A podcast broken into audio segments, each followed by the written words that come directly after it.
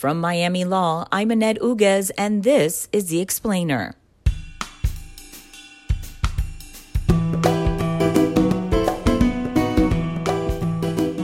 And one notable aspect of this challenge is they filed their lawsuit in a district with only one judge, so they could be sure of getting that judge. And that judge was a Trump appointee who is rather notoriously anti abortion. And surprise, surprise, this district court judge agreed. And in an unprecedented ruling, the district court second guessed the FDA's evidence based judgment about this drug and declared that the FDA should never have approved this dangerous drug. Welcome to season 10 of the Miami Law Explainer, the legal affairs podcast where Miami law experts lend context and historical relevance to today's headlines.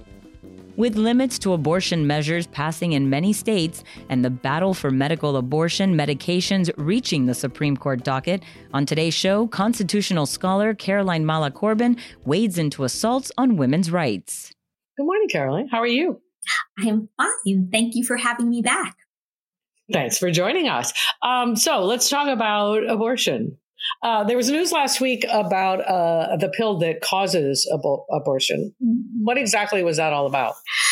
Um, so, a little background to start. There are two ways to have an abortion one is via surgery, and the other is via medicine. And the medical abortion is a two step process. For the first step, you take mifepristone, which was the pill that was in the news. Um, and this pill works by stopping a hormone that's necessary for pregnancy. And then the next step, a day or two later, you take another medicine known as misoprostol, which causes the uterus to expel the contents. And this sort of this uh, this regime has a success rate of 99% or so, and it's very safe. In fact, all the leading medical groups, like the American Medical Association, have said that these pills are safe and effective. And in fact, today, about half of abortions in the United States take place via medication abortion rather than surgical abortion. So this is a safe, effective, and widespread method of ending a pregnancy in the United States. In the United States and elsewhere, I assume. And elsewhere, yes. I'm focusing on the law in the United States. Of course, States. of course. Okay, so what was the legal challenge to mifepristone?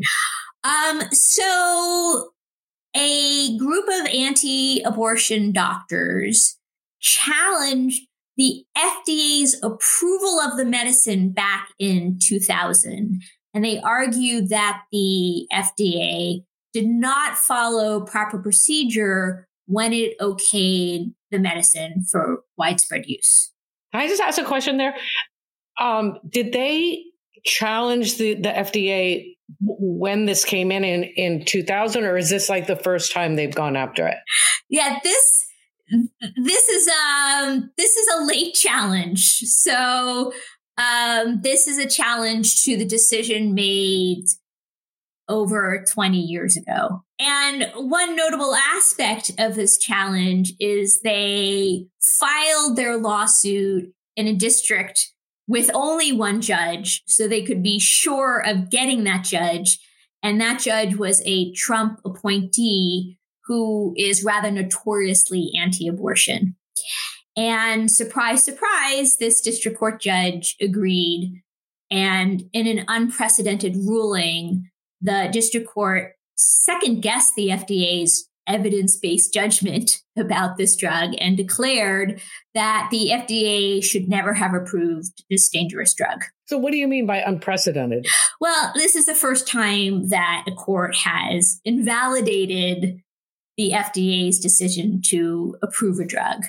Um, needless to say, the FDA took years in making its decision. It has been safely used for 20 years. Um, the facts do not support their claim at all. So, did this district court decision go straight to the Supreme Court? So, no, it did not. Um, and a, a little forgive my con law instincts, my con law professor instincts, uh, to just clarify that there are three levels of federal courts. There's we love the, your con law instincts. there's the district court, uh, which has a single judge, and that's where the lawsuit started.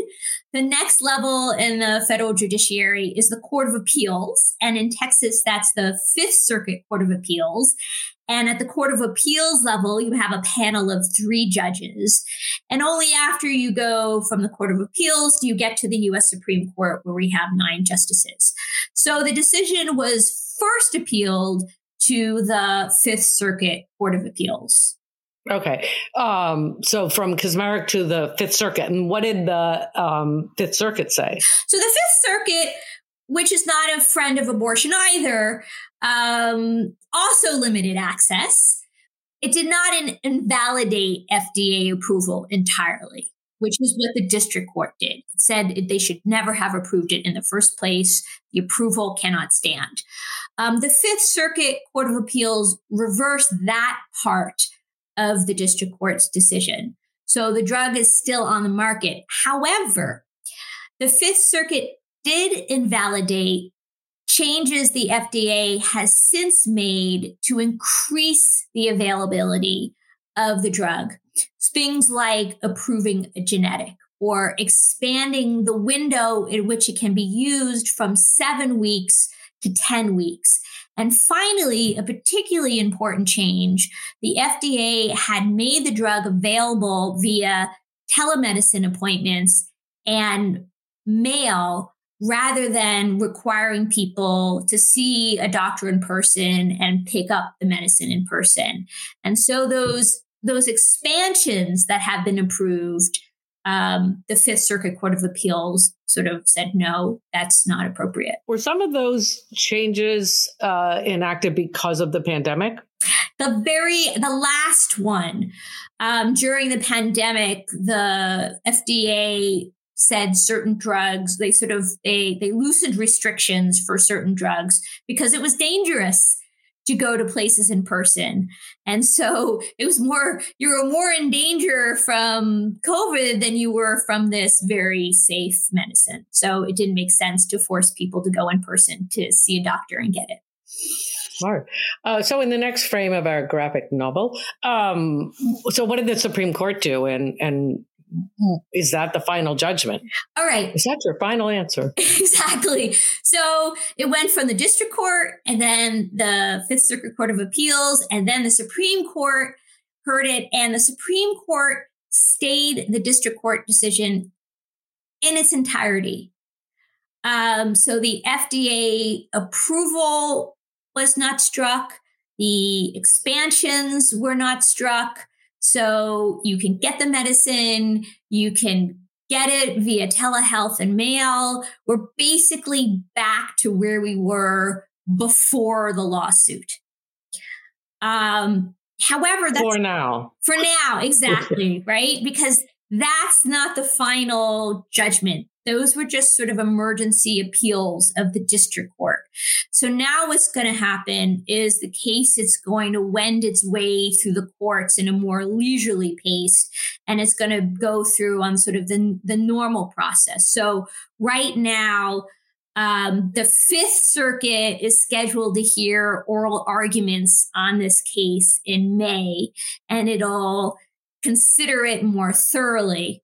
Um, so we have the status quo for now, um, but only until the Fifth Circuit rules on a more permanent basis. Wasn't there also another lawsuit about mifepristone? And what was it? And did the Supreme Court jump into that one as well? Yeah. So there was actually a whole nother lawsuit about the um, this pill uh, this one, however, was filed by the AGs, the attorney generals in 17 states, and this was in the state of Washington.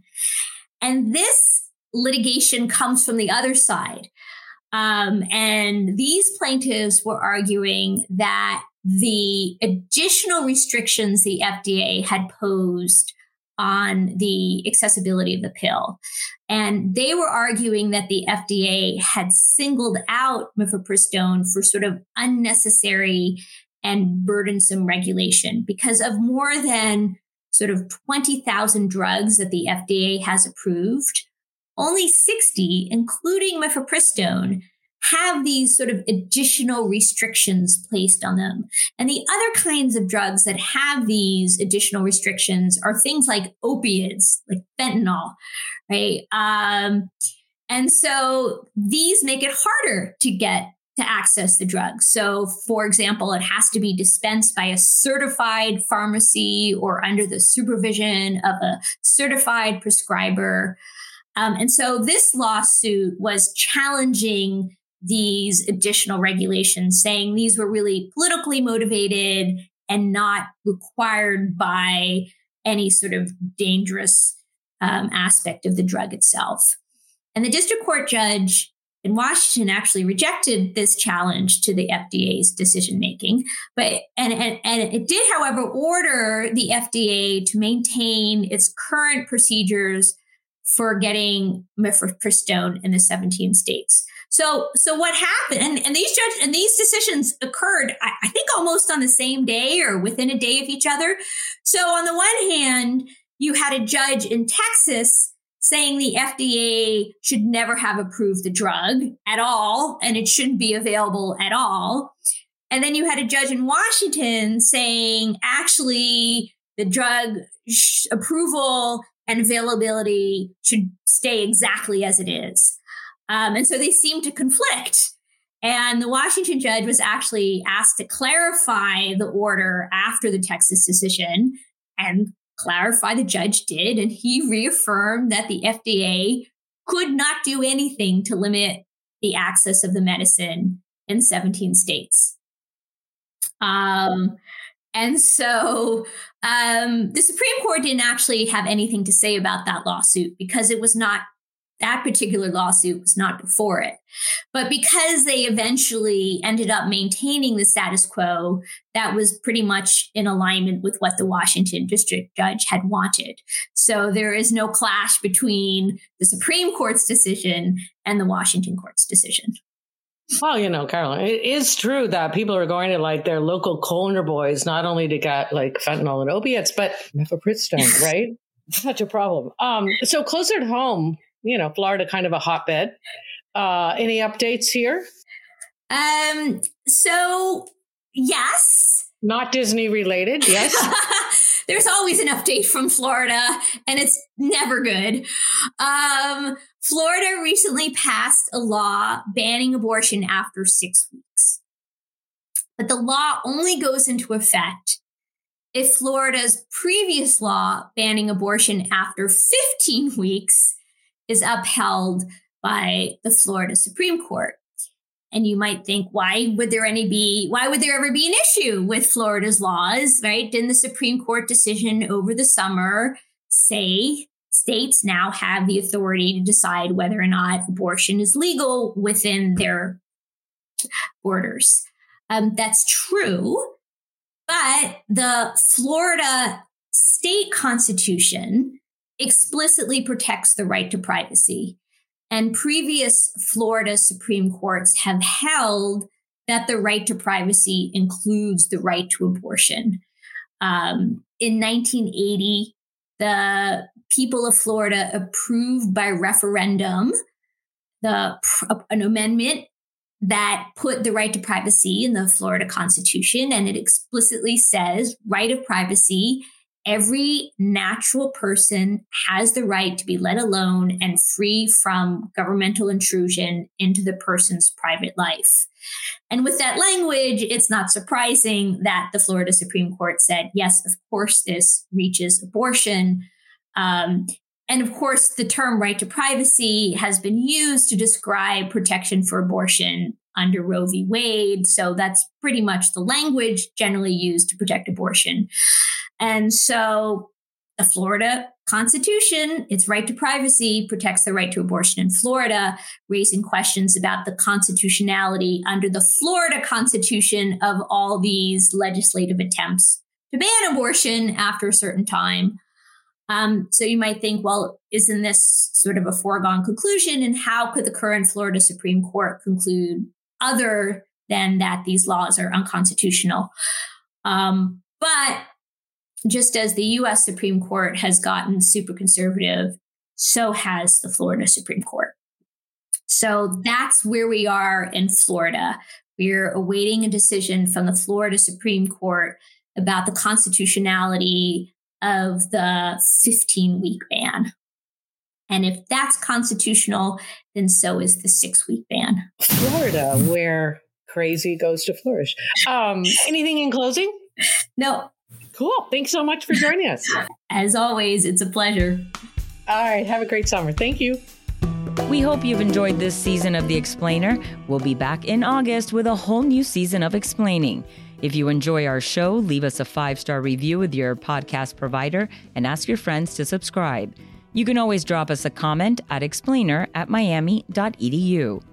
Our show is engineered and edited by Christopher Alzadi, with theme music composed by Rady Kim from the Frost School of Music. I'm your host, Annette Uguez. Today's show is sponsored by the Charles C. Papy Jr. Court Board, ranked number three in the U.S. For more information, visit law.miami.edu.